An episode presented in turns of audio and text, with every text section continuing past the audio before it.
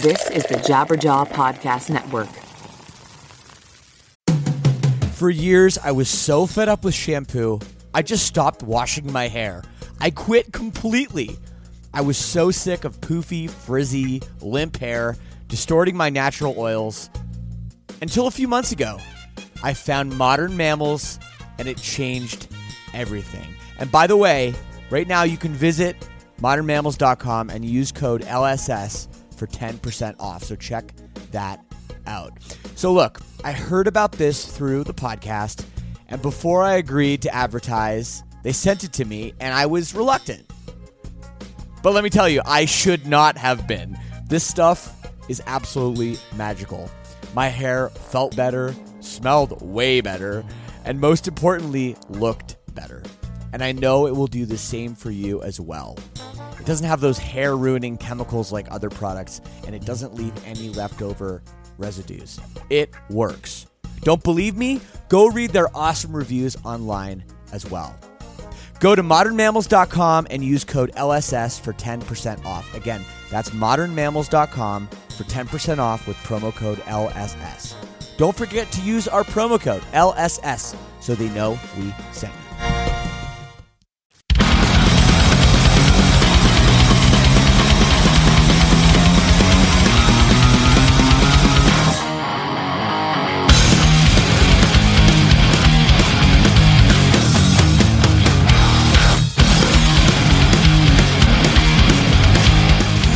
From the streets of Hamburg, Germany, welcome to another episode of Lead Singer Syndrome. As always, I'm your host, Shane Told, as I bring you conversations with me and other lead singers. And yes, I am right now standing on the streets in Germany. I am on tour here with my band Silverstein. We're doing a 14 date German tour, which is a lot of a lot of shows to do in a country the size of Germany, but uh, you know, usually we do something like four to seven, but this time we decided to do a whole bunch. It is going super well so far, all sold out. And a big shout out to all the sinners, all the German sinners that have come and said hi. Always love it when people come up to me and tell me they love the show, especially all over the world. It's just it's so cool that, you know, people in Germany are listening to the show week after week. Anyways, thanks for tuning in again. We have a great episode. I speak to Sebastien Grainger of Death from Above, formerly Death from Above 1979, one of the coolest bands from Toronto, a two piece band, a band that's done a lot of really cool and special things, and a band that is in a lot of genres, but at the same time, not really in any genres. Very hard to categorize, very hard to pigeonhole them in any type of way. And I love that. And thanks again to Sebastien for jumping on and doing the show this week. Before we get into that, as always, if you want to get in touch, it's super easy. Email leadsingersyndrome at gmail.com. We're on all the social media stuff. And if you're not so happy, we do have the hate line. Feel free to give me a call, leave me a message, and give me some hate. The phone number is 657 666 H A T E. I also want to remind you guys to make sure you're subscribed to the podcast. We have episode 100 coming up, and leading up to episode 100, we have some of the best episodes we've done of this show. And I want to make sure that you guys aren't going to miss anything. So make sure you hit the subscribe button on whatever you're listening to this on so it can come right to your device every week and you don't miss a thing. And of course, if you like the show, feel free to write a review on iTunes that all does really go a long way in helping this thing grow. And of course, word of mouth too. You know, tell a friend, tell a loved one, tell a brother, tell a sister. And together we can put this thing into the podcast stratosphere. Anyways, let's keep the intro short this week and let's jump in with Sebastien Grainger of Death from Above.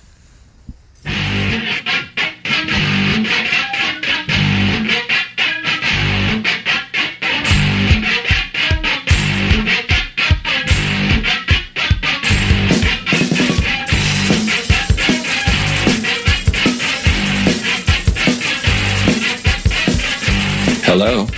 Hey man, how's it going? Good. How are you? Fantastic. Hell yeah. Hell, hell yeah! I'm I'm here. I'm here with Mississauga's finest, Mr. Sebastien Grainger. Uh, I still get the uh, I still get the Mississauga trophy. That's great. Come on. Well, I'm from Oakville, so um, Hell yeah. So you know, I gotta, you know, we gotta start from the beginning, the origin. Sometimes. You ever take the uh, the 26A or B bus in Mississauga? No, I, I'm from Oakville, so I'm got that rich kid money. So I always had a car. You know, You got to get good good postal code. I have an L6H postal code. Yes, I do. I didn't drive until I was 31, so really? yeah, well, uh, everyone. Some people are late bloomers, and that's okay. I'm definitely one of those. Um, well, sort of. I mean, we could talk about the old days. We could talk about. There's so much to talk about. It's great to have you on the show, but I do want to talk about Death from Above being back, new record. Uh, Outrage is now is out now. Hell yeah. Uh, yeah, man. I'm how gonna, how I'm are gonna things? Say, I'm gonna say I'm gonna say hell yeah a bit too much on this podcast. I I like the positivity. I'm gonna try to not say you know because uh, apparently that's just this like trope in uh, Jesse and I's uh, interview vernacular. And I and uh, I did a podcast recently, and I and someone counted that I said it. I think it was 88 times in 30 minutes. Yeah, but these motherfuckers have too much time on their hands. They're they're actually listening, not even listening to you, listening to you saying you know. Well, I asked Come him to go back. I asked them to foren- forensically go back and count because I started noticing it, and uh, I, you know, I sent them a free Oh, record, one. so it was, yeah. Oh, did I do it? You did one, yep.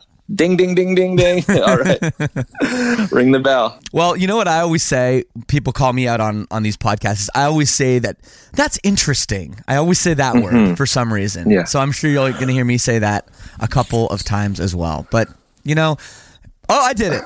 I did it. You know. oh yeah, no, and the other one too. That people that tend to be our age. Um, and 1979 really gives away your birthday, by the way. I don't know. I know. Um, yeah, it's yeah, you're like, fuck, really? Now everyone, Well, now, I now they're old guys. When you were young and cool, it was fine. I had a flight attendant uh, come up to me recently, and she she saw my arm, and I've got a tattoo of it on my arm, and and uh, she asked me what the what the numbers were, and I said it's my birth year, and she went, "Oh, okay, yeah. Well, my my daughter is uh, starting to get tattoos, and uh, I don't know how I feel about it." I was like, "Well, tell her to not get her." Birth year tattooed on her because it's cute when you're 22. It's not not as cute when you're 38.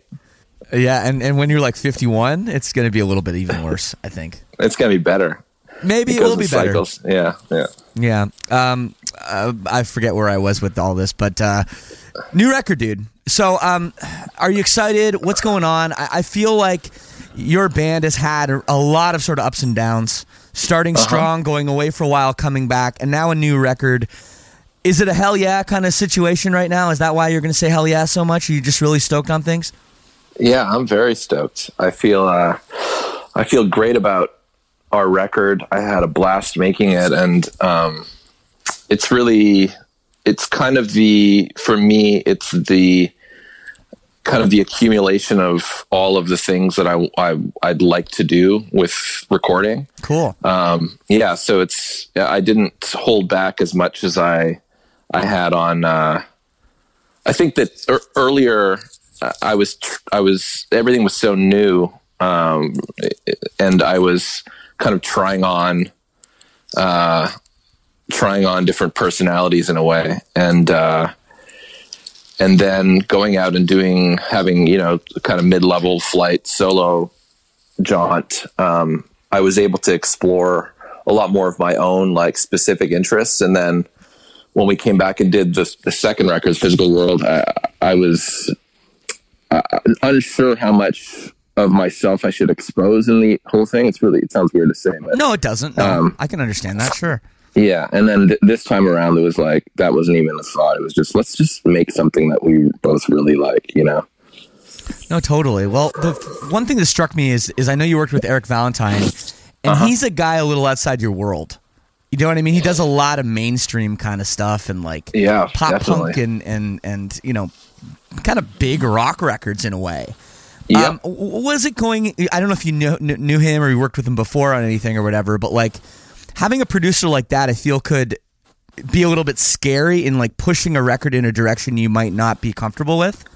It's funny. The my, my initial uh, instinct when we were like kind of on a search for producers, and his name came up, and uh, I didn't know who he was um, until I looked at his uh, you know his credentials, and um, I was really intimidated by the sort of the spectrum of of things he'd worked on because I couldn't see us in that. You know, sure, there's the No. dwarves and there's some heavier stuff on there, and and like you know, we were just full on trying to rip off the sound, the drum sound on songs for the deaf when we were produce trying to self produce our last record. So um, there's definitely things in his wheelhouse that resonate with us, but um, the the breadth of his of his career was intimidating, and it was Jesse that mentioned. Um, he's like, listen, dude, look at all of the different things he's done, and do any of those bands sound alike? You know, and it's like not really. And he, he noted that you know that's probably because the guy just makes everything sound like itself. You know, Right. and and when we met him, uh, we went on kind of a blind date uh, at his studio, and that was exactly like there was no uh, pretense or facade. It was just pure like he talked about our demos, talked about the songs, talked about the technical stuff he would do. He builds his own gear. He's like his father was a rocket scientist. Oh, he's super He's like nerd a guy. super Yeah. nerd, smart, uh, you know, super kind.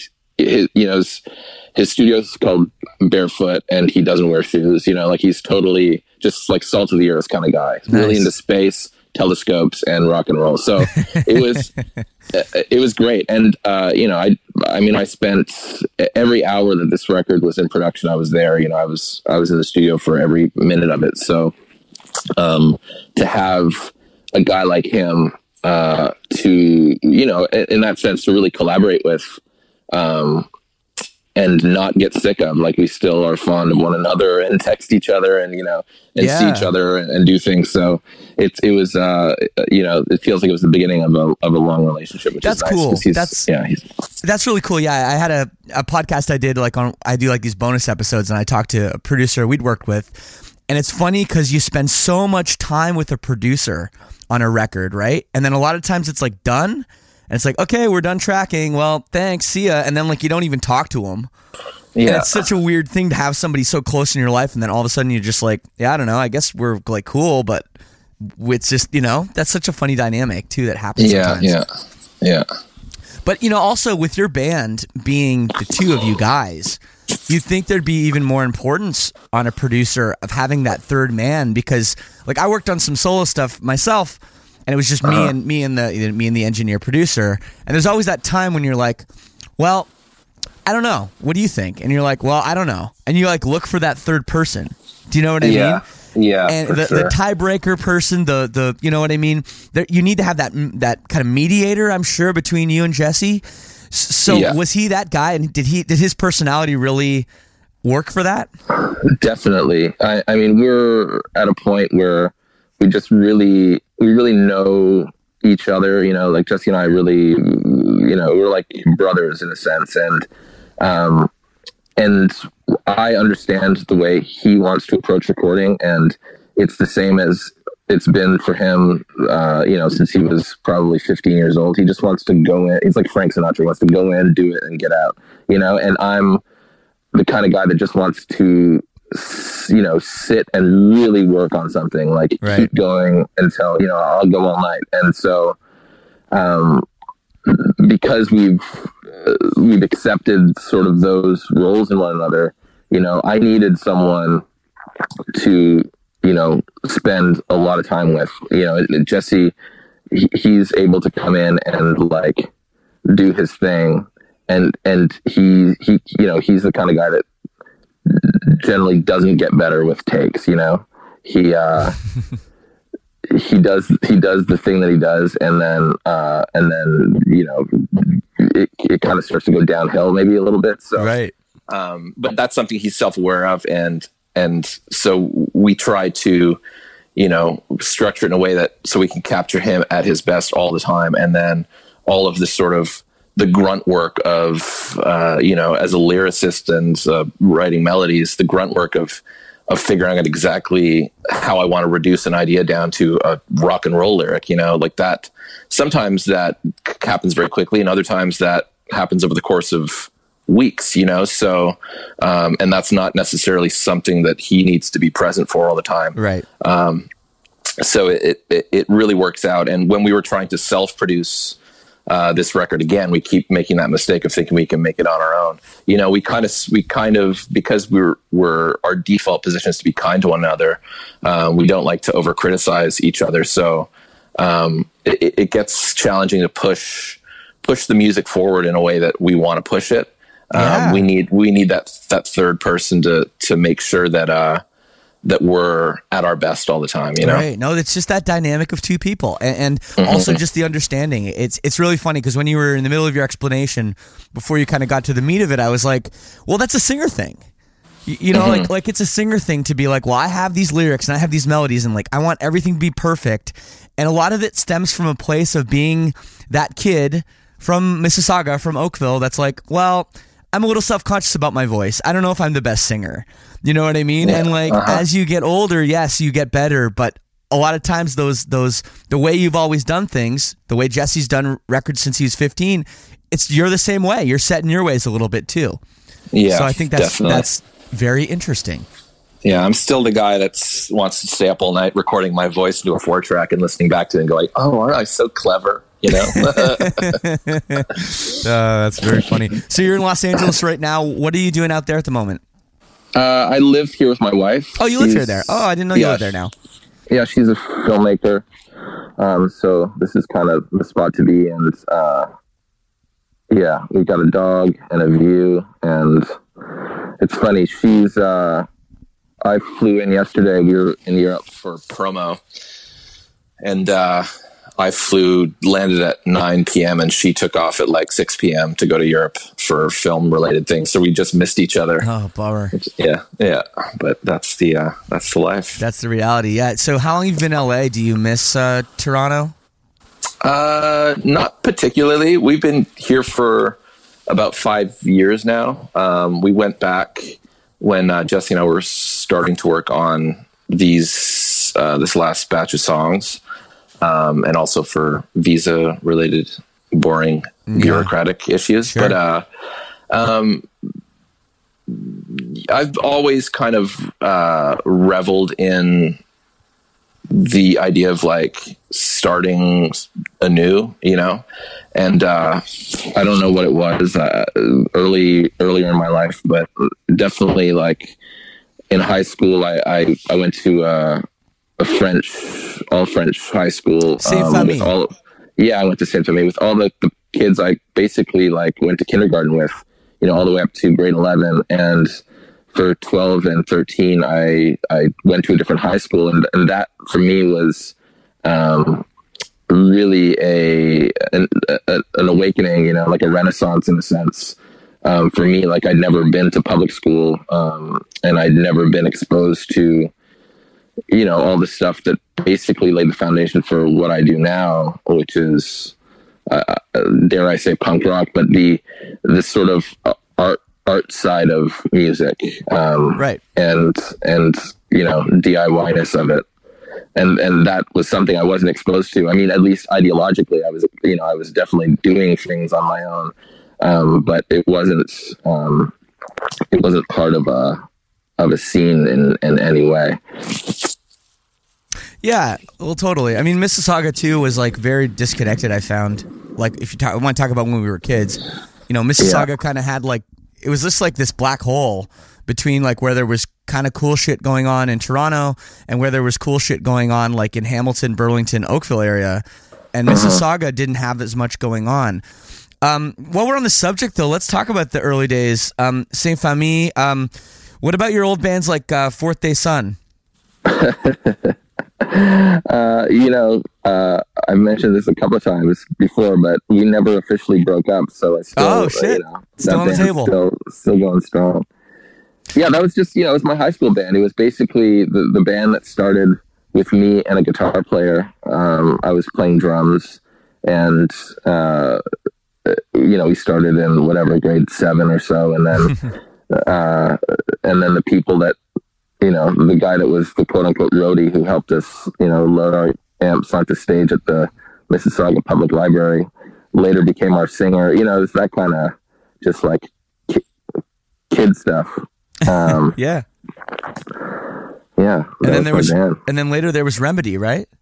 No, they they were all the same band. Same band, change- name change, kept, name change. We just kept having name changes. Yeah, Ah, I guess okay. that's also in my DNA. No, well, changing the name all the time. no, it's funny. I just like to bring up these things I know that no one else knows. And literally, if someone tries to Google Fourth Day Sun, nothing will come up. There's nothing out there. No, we changed our name uh, to Fourth Day Sun after I went to summer camp and, and discovered Sunny Day Real Estate, and I thought we needed a cooler name than Ah. we needed a cooler name than Remedy with uh you know whatever. It's fun. Yeah, it is. It is fun, and I like I like reminiscing. But but yeah, no, I mean the the old days like Mississauga. I do, I do kind of like. I was saying Mississauga was this black hole with nothing, but now I'm remembering like there were shows at like the Erin Mills Church and the Masonic Lodge. Yeah, Um, Kinsman Hall and there Kinsman was Hall. stuff in Meadowvale. There was like uh, there was this big annual rock Jingle Bell Rock thing and sort of the Meadowvale Streetsville scene. There's like a lot of stuff going on, and uh, I was partially exposed to it through my older brother, just because he had uh, friends in Meadowvale and Streetsville, and and uh, but I didn't really I didn't really get too involved in like the quote unquote scene ever really you know um, Right. it was just I, I would go to shows and I'd see like I'd be fascinated with how it worked like how are all these people here and what brought them here and then discovering that it was just like oh that guy in that band put this show on and I was like well I have a band. I can do that too. And you know discovering that you know you just all you need is a couple hundred bucks to, to rent the place out or whatever it was. Um, so it was less affiliated with like a scene or you know anything specific. It was just the, the idea that you can put on a show. And when i put on shows there would be like you know totally incongruous acts. Like it would be like you know my band which was like you know totally in the would be considered in the alt rock world with like a little a little bit of the sunny their real estate influence. Um, and then there'd be like another like you know sort of like minded band a hardcore band an acoustic performer like a guy with a 303 you know there's all Yeah. kinds of weird shit. So um, it was really more about the the idea that you can just like you can just do the thing you know not so much uh, the style or the genre of music or whatever No, totally. But that that was there was a kind of a beauty to that too, though. You know that kids could come out and see all these different bands, and and I, I loved how some of the trends would come and go. Like there was an era where like pretty much every band just sounded like Korn. You know, you remember that? remember that one. You don't I remember don't that? remember that Oh yeah, it was like totally a thing. And then like a little later, every band just just wanted to sound like Hatebreed. There were all these like little like Yeah. pockets of of, of time. Um, but I mean, there was like Black Cat Number Thirteen. Wasn't Jesse in that band?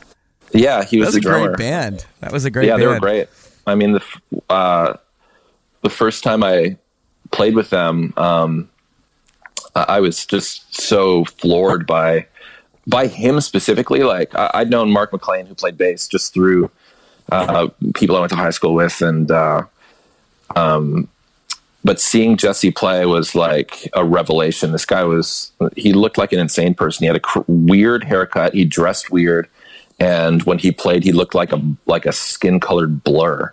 You know, uh, and he played a he played a double kick pedal, and it's just totally uh, completely, you know, uh, perpendicular to anything else that I'd seen before. And so I I don't remember if that was the first time I'd actually seen him or or or met him, uh, or if it was, you know, it's, it's there's some mishmash of the timeline Right. there, but but definitely, uh, it, it sounds hokey to say now, but and and it you know it definitely is hindsight and and all those things, but somehow magically like I saw a future in that guy. It's really bizarre, but even back then. No, very it's not bizarre because there there's people and you can notice it. You, you know, people very young. It's like some people just have this sort of. You just know they're going to be successful, or you know that they get it, and it isn't always something so quantitative. You know what I mean? It can just be this just glimmer in their eye when you're like, ah, that guy's just got it. Like that guy's a star, which is sort of a lame thing to say, but it really is true. No, but I- it's it's also the because that that is definitely true. When I first saw Jesse on the street, he looked like he was like wearing a leather jacket and you know he looked fucking cool and but there was also because i i liked uh you know i i was a bit of a weirdo growing up and and in a sense felt a little bit other always um when i saw him and seeing him when i was you know 20 or so and seeing a guy that was a couple years older and was just as serious about music as I was. Um, and at a time when I felt like uh, I was taking a chance with being that serious about it, while my friends were going away to university and, you know, becoming something. And I was just like, well, I still want to, you know, make rock music or Right. whatever I wanted to make. Yeah. Um, and he had that same mentality. Like he, he took it seriously. And so that's, that was the thing that I saw. I was like, oh, there are, there are other people that are still, you know, it, they don't even, it's not like I considered it a dream. It was just like, this was the path, you know? Um, and he, he had that same path. Yeah. Well, how come you ended up on drums and he didn't? Uh, how come I ended up on drums? Uh, I think it was through. Um, we played in the band Femme Fatale together, which was his Oh yeah, solo project. I forgot about you that know? band. Yeah. Uh, and I think Black Cat was uh, uh, maybe he played drums in other bands, but Black Cat was like the band he played drums in. You know, he played guitar and synth and and other things. And then in in uh, in Femme Fatale, he was just the singer, although he wrote all the songs and the parts, and then we would learn them. Yeah. Um, uh, and so I just I got into the mode of like that kind of spazzy drumming uh, through that project, and then um, uh, when we made Death from Above, the idea was that we would write uh, these kind of basic bass and drum parts, and then get two other people to play those parts, and we Jesse and I would play lead guitar over the whole thing and kind of sing, I guess. Um, or we were going to get another singer. There was this guy that looked really great at this bar that we'd hang out at, and uh, he looked uh, he looked like Gary Numan. He was amazing, and we were like, we should start a band where you know we play guitar and this guy sings because he looks great, and uh, and that never panned out. We just we we started writing the songs and then thought, you know, that's that's pretty much all you need. And we had one we had a drummer for one rehearsal where I sang, where I was the just the singer, and and then the next day, you know, we just played together and just kept doing that. It's Very Yeah. circumstantial. There you go. Well, shout out to Gary Numan. Uh, and Hell yeah. Well, I mean, you guys just need to capitalize on that Twenty One Pilots money, right? That's what's going on. So, how about those they, uh, comparisons? Are you getting those comparisons yet? I didn't I didn't realize uh, what they were uh, until I saw them on SNL. Like we played Yeah. a festival, a festival like a radio fest thing with them, and they were playing the stage like next to us, I guess. And while I was setting up my my drums, I could hear them playing it. It sounded like they sounded like a mixtape, you know, like it sounded like, oh, there's there, okay, there's a little EDM, there's a little reggae, there's a little screaming, there's, you know, there's some punkness to it. I found it was like, I, so difficult to pin down. I was like, this is mm-hmm. such a weird, such a weird genre of music. And then when I looked over, the crowd was huge. Oh yeah, okay, well, there's, they're doing something. they figured something But- out. Yep. Yeah, it wasn't until I saw them on SNL that I, I saw that there was a guy playing bass and a guy playing drums. It's funny. So is there is there like when you guys are recording? Um, and again, you've got two people. Do you just do you do Uh-huh. all the drums? Does, does Jesse jump in? Does Jesse say, "Oh, play it like this"? Is it like very collaborative like that, instrument to instrument, or do you guys kind of have like, nope, this is sort of my department? Like, h- how does that work? Just uh, interesting. Just, I'm just interested in that. Yeah, we're we're open to uh, we share you know ideas. So um, because his he comes from more of like a heavy kind of uh, you know hardcore metal kind of background, spazzy weirdo background. He has like ideas about how uh, drums should sound and. Uh, and sometimes he'll come up with a riff idea and I just have no idea what to do with it. And then in those cases, I'm just like, dude, just like demo the drums, show me what you think it should be. And, uh, and then I'll try to kind of stay, uh, you know, pretty close to that idea. And likewise with him, sometimes you know I'll just write riffs, uh, but always when we're writing, uh, like when I'm writing a, a bass part, I'm you know I'm thinking about something he would enjoy to play, or Right. thinking about you know a, a, a progression that would be kind of in his imagination already. You know, so we we in that sense we write for each other, and uh, it's really who you know. It's really about the ideas. If it's a good idea, then it it flies, and if it's not a good idea, it ends up just kind of withering away.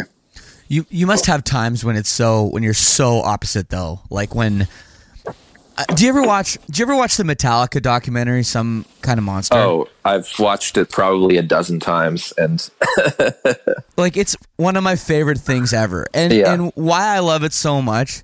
There's there's two of my favorite parts in the movie. And um and I what I love is that the biggest band in the world has the same problems that Fourth Day Sun probably had, you know, when you guys were kids in Mississauga, Yeah. Ontario, Canada. sure, literally there's a part where Hetfield's like playing some riff and Lars is playing aro- along and, and Hetfield goes, Hey man, just play it regular. yeah, And and Lars like, What do you mean regular, man? You know?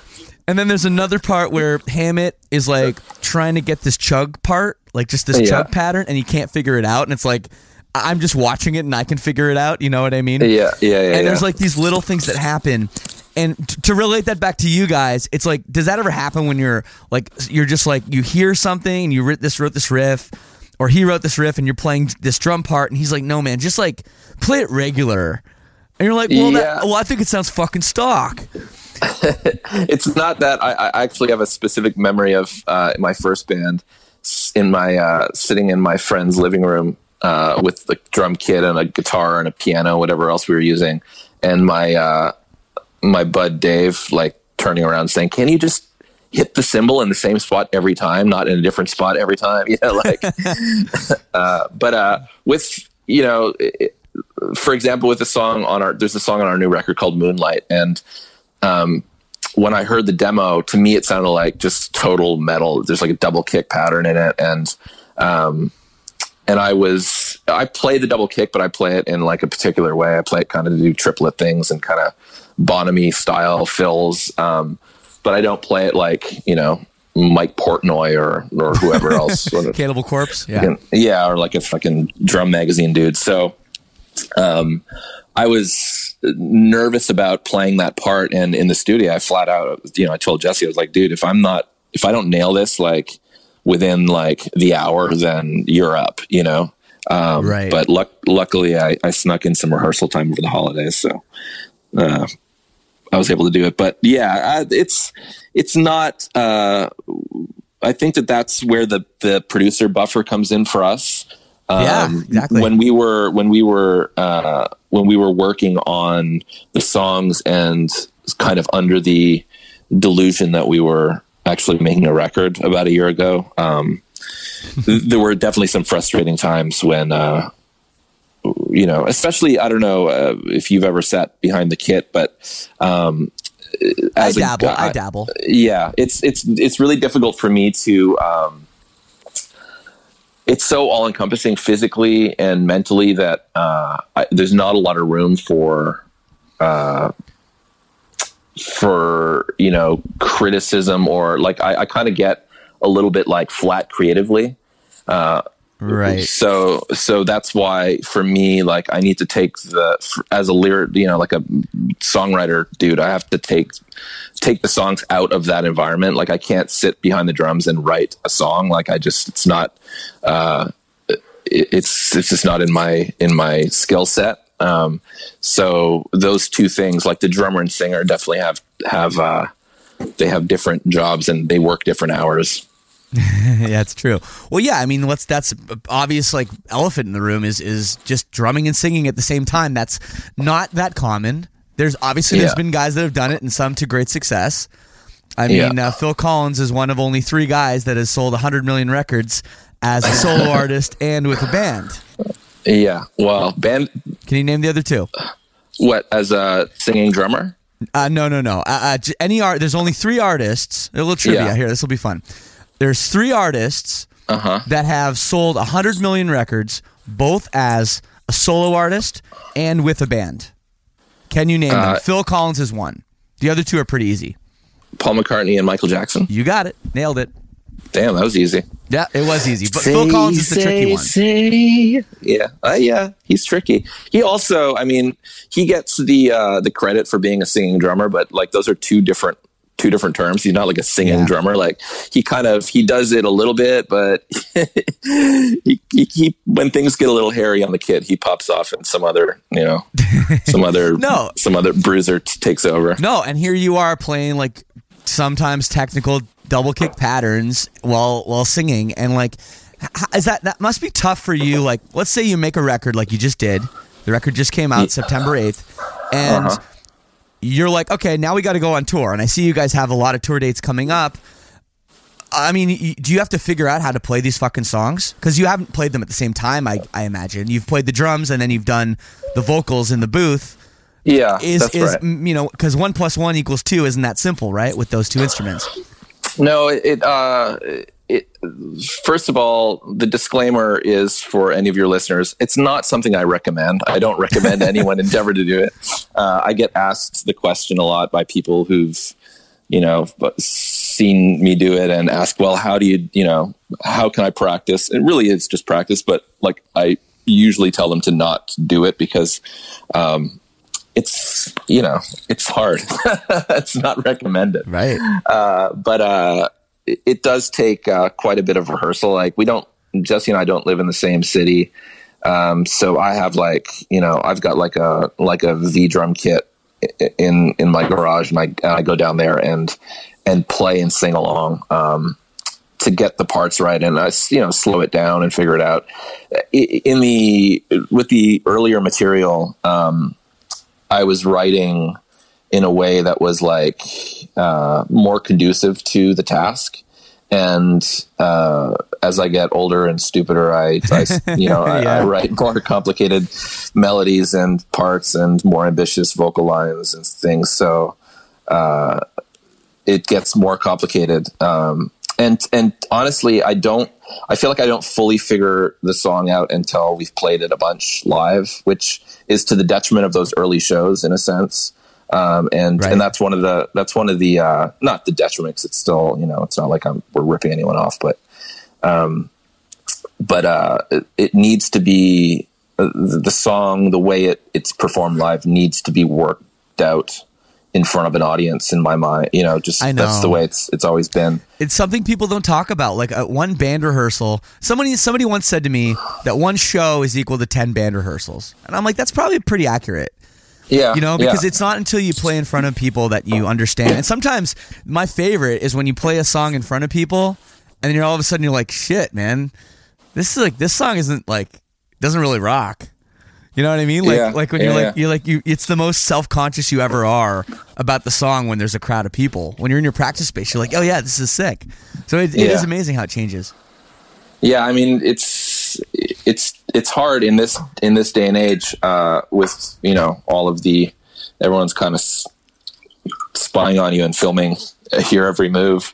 Uh, so it's hard to get away, it's hard to get away with the uh, with those uh, those moments. Um, we did a tour uh, right before we we uh, made our last record.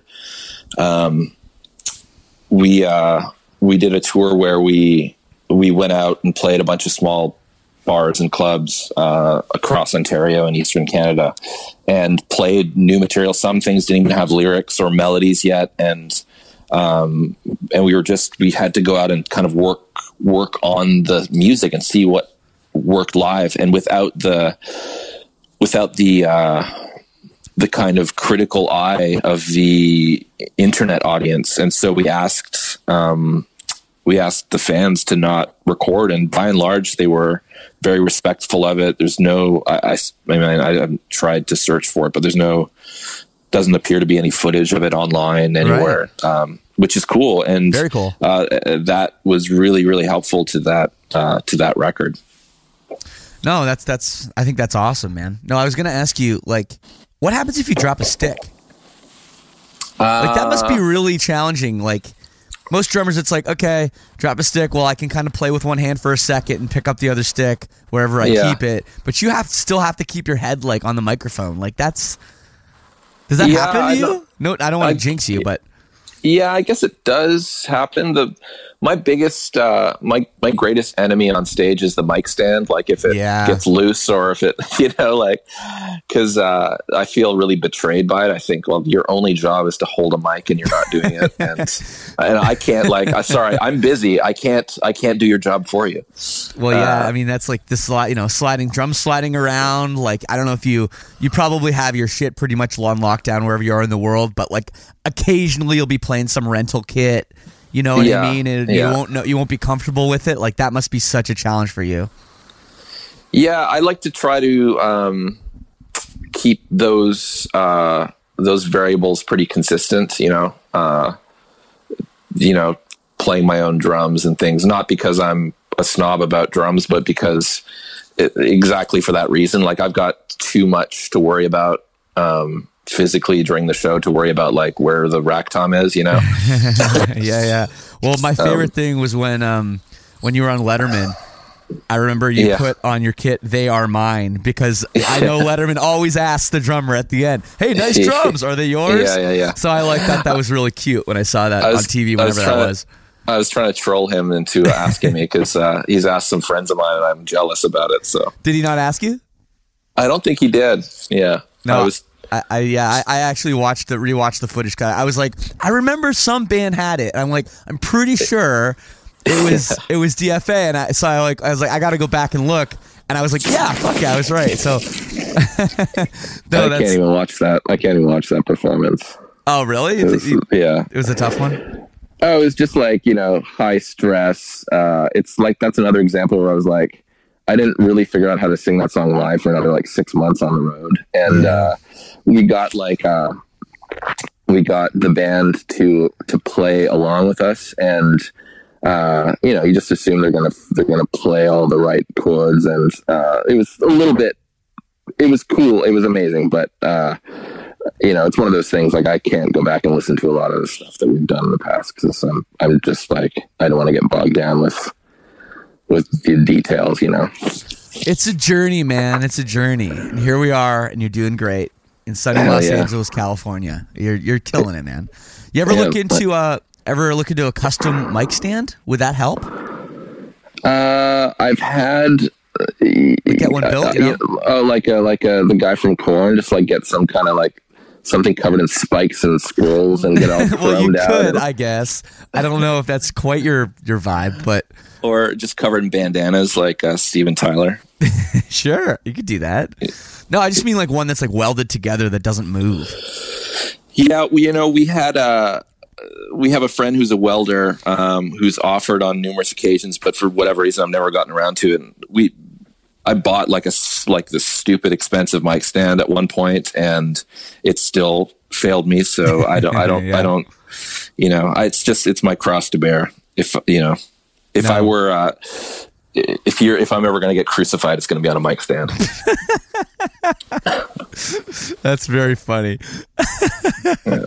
oh my god. Um, speaking of you, you know, you're, you're making me laugh a lot in this podcast. I always thought your band had this dynamic where like you guys didn't take yourself very seriously, but everyone else seemed to take you really seriously.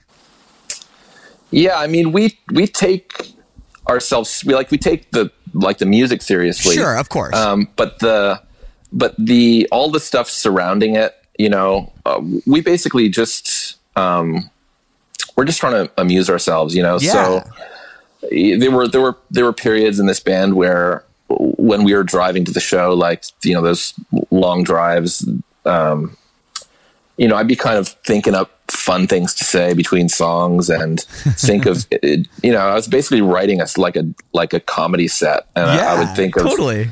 you know and i also we had the experience early on of touring with bands that kind of you know they press play on their on their show and they would just kind of say the same things between songs and um and i get why people do that. I understand. I totally get that. But um uh i wanted i wanted to avoid that. So i was always trying to think up of fresh material and see how far I could push something like you know say something kind of off color but see if I could keep the audience on side with me you know? Yeah. um, so that was kind of the at, at first it was um, it was strictly just like inside jokes. And then I think I I saw a band just be like that really insular like van joke yeah. like van joke banter. And i think that that's so shit. Like i can't i i can't condone that anymore. Like Yeah. the uh you know the idea of oh we had so much fun uh, all day in the van and th- these are the funny things. Oh we so you know whatever. Just like you know what it is like that van joke banter um, Totally. so i try to I, I try to transcend that but but also um in the early days we, we were pretty like confrontational to the audience because we were a weird band and uh and we didn't necessarily fit in with the No. bands we were supporting or or No. playing with and uh and audiences didn't know how to deal with us and we were loud and um and so I was like far more confrontational with the audience uh almost like just as a defense mechanism you know uh and then that turned into um the idea of getting everyone on your side uh, and and making it so that the whole if you're having a laugh then we're all having a laugh you know um, Sure. I, I don't i don't like uh, and even even when it gets down to like uh, like singling someone out in the audience it's never like this uh, like it's never like competitive it's always uh, in a way that we can kind of laugh at one another you know Yeah. Of course. of course. Yeah. that no. uh, that also gets kind of burdensome after a while and there was a long stretch on the last record where I basically didn't say anything between songs we just kind of had samples playing through to kind of bring more severity into the set um, and also because we were on we started using uh, in-ear monitors and I found that that really disconnected me from the audience yeah. Uh, it's tough. yeah, it became difficult to to have that like casual banter, and also when you're playing bigger stages, like uh, when the audience is far away from you, it, it gets it, it kind of gets that way naturally. Like you kind of get a little bit disconnected, and trying to conjure that simpatico, uh, it's difficult. It's not easy. No, it, it isn't. It isn't easy at all. Conjure that simpatico. I'm like, whoa, dude. And I, I got to admit, I, all I thought about was like high speed internet from the 90s. yeah, Sympatico was a company. yeah, Uh, sure I'll, was. I'll admit, you threw me off a little bit. Um, in your monitors, yeah, I, I'm almost a little surprised that you switched to in your monitors after this long because you've been doing it so long. You probably are playing venues that have pretty good monitors where you can get pretty consistent mixes. So I'm surprised you went that route. Uh, you know, it, it, it's it's always been really difficult to get uh, because of the the drum because of the, the lead vocal mic being at drum position. You get so much fucking cymbals and Oh yeah, uh, like it's an insane amount of of of other noise into makes the vocal mic. Um, and it's always been really hard to turn my vocal up loud enough to hear it in the monitor without things feeding back. Like it was really, really challenging. Um, and so a lot of the times I was just, you know, doing my best to pitch to the PA and yeah. just, you know, hoping for the best. And, uh, and after, you know, years of doing that, um, eh, to mixed, mixed results, I was just like, the, uh, you know, the in-ear thing is, it's just, for me as a singing drummer, it's just way, way, way better. Um, yeah. No, it's great. No, it's great. We've my band's been using them for a long time, and and I don't think we could ever go back. That's for sure. But I do remember like that first show when you're Yeah. wearing in your monitors, and it's like you're just. It was the worst, like the worst feeling ever. You couldn't hear Yeah. anything. You know, I just I ripped mine out after like two songs. The first, yeah, know, the it's, first it's show. brutal. That's called it. That's called treating yourself. Sometimes uh, at the end of the set, I'll I'll pull one out just to treat myself, just to get that old that old feeling back. You know. You don't pull one out between songs when you're talking to the to the crowd. I usually pull one out just for some kind of like in case someone yells something, I can kind of hear it or whatever. I've I've been very self aware about not adding extra tasks to my to my to my job. Uh, so uh, even the idea of like pulling out a an earpiece and putting it back in, things like uh, I think of it as like a that's just another thing I got to do here. You know. I get it, man. Yeah. I get it. A guy that wears a lot of hats on stage, off stage, Um, what's going on with your solo stuff? I know you were doing that for a while. It seems like it's a bit, on ice at the moment. Are you just focusing Yeah. on Death from Above?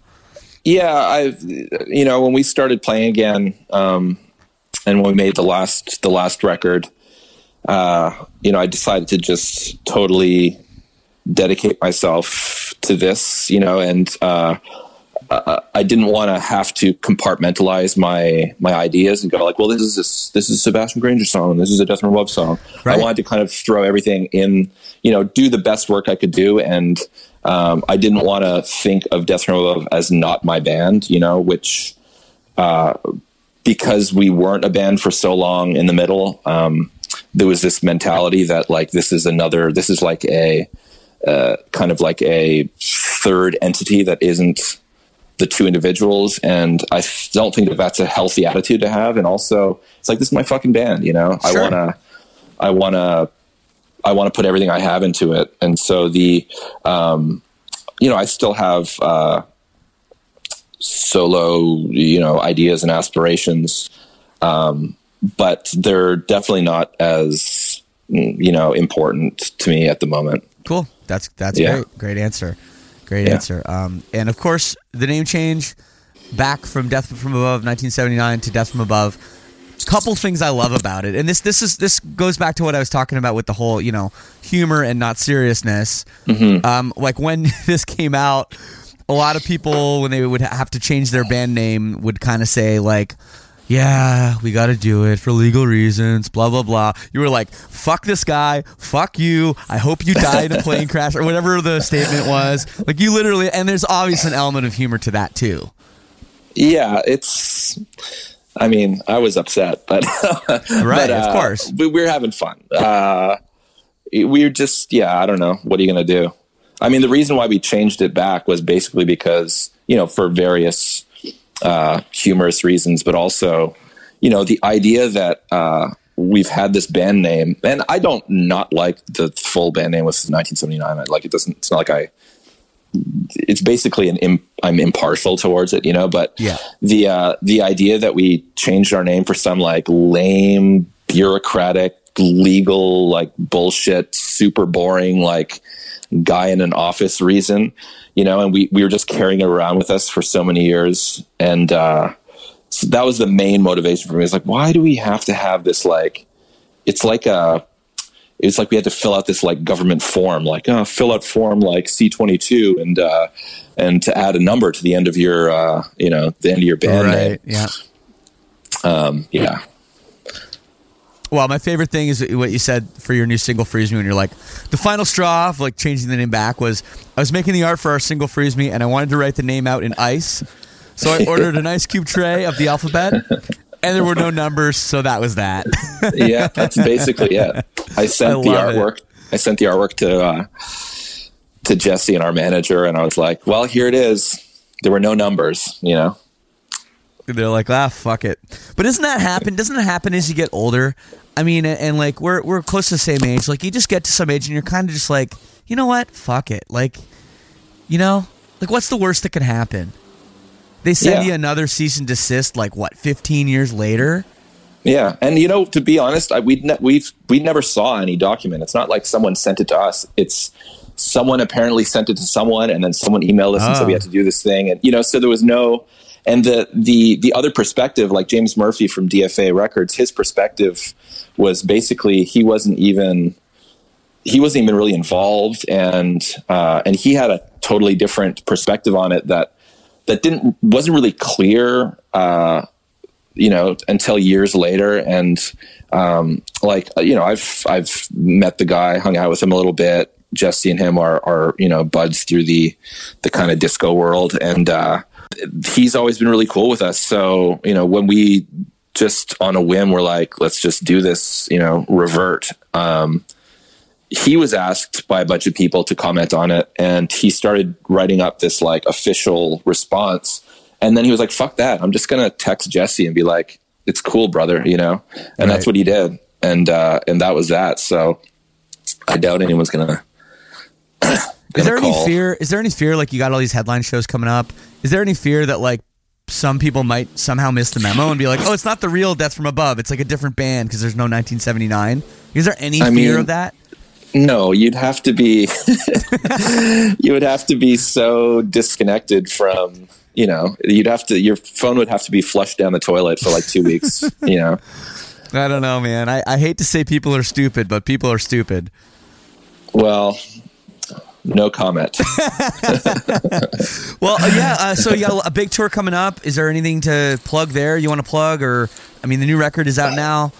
Um, Uh, I mean, before I let you I- go, I- no, I mean, just you know, buy the record, come to the shows, and uh, buy a T-shirt. Who knows? I don't know. Buy a T-shirt with no 1979 on it. Or maybe in 1979. Who knows? You still have them? know. Got leftover ones from years ago. We, we Still got gotta sell them. ones. They got to sell them. I know how it is, man. Someone, some Yeah. warehouse somewhere has all these shirts. Oh well, okay. Well, we'll still we'll keep the 1979 going for a little while. Well, we still have the website. All That's of true. our. That's I think true, that right? Even the I all think the even the media too. I think the iTunes hasn't switched over, so it's just whatever. We're a band with two names, two guys, one name each. It's great. Well, you're clearly the 1979, so that that makes sense. Yeah, Love exactly. the tattoo. There you go. Sebastien, thanks again for taking the time. I appreciate Yeah. it, and uh, all the best with uh, with going back on tour.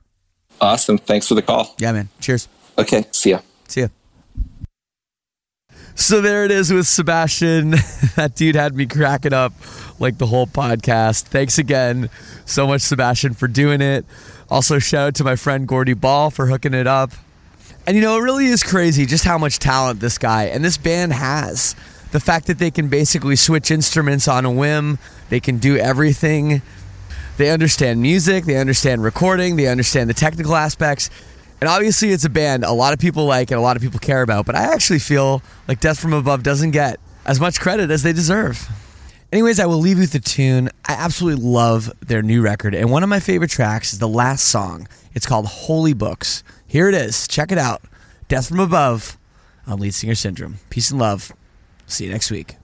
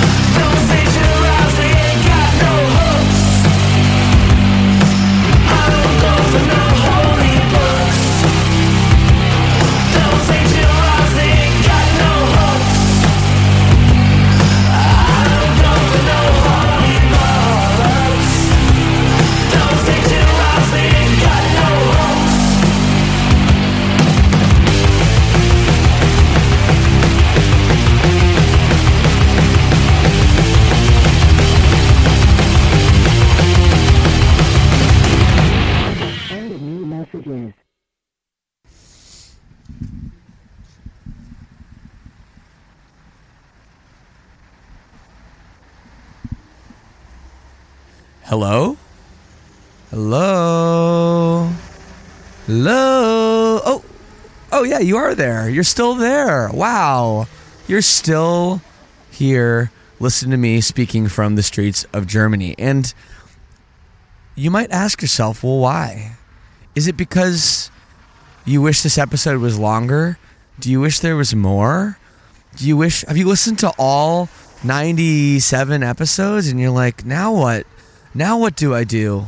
Well, if this if this sounds like you, you're in luck. Because I want to tell you right now about the Lead Singer Syndrome All Access Club. This podcast will always be free. Don't worry about that. It will always be free. It'll pop up on your phone every Tuesday. But for some people, that's just not enough. You want more episodes, bonus episodes. Maybe you want to interact with other fans of the show or myself on a Facebook group. Maybe you want Lead Singer Syndrome merchandise. Maybe you want things shipped to your house every three months. Maybe some cool patches. I don't know. But one thing is for sure this show does take money to keep going week after week.